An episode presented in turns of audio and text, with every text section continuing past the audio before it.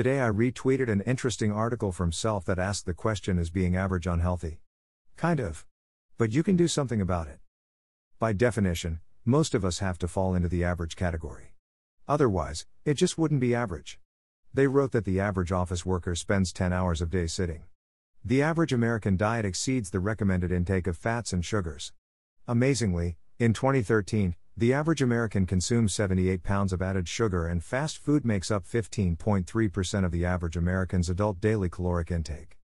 When you look at these frightening statistics, it is clear that to just be above average should not be difficult. All it takes is a consistent plan to do better than the statistics in all categories. Clearly, if we have an office job, sitting is going to be a mandatory part of our day. What we can control, however, is how much we move. Every 30 minutes we should get up and move around and stretch our arms in the air, touch our toes, do some deep knee bands or gentle neck stretches.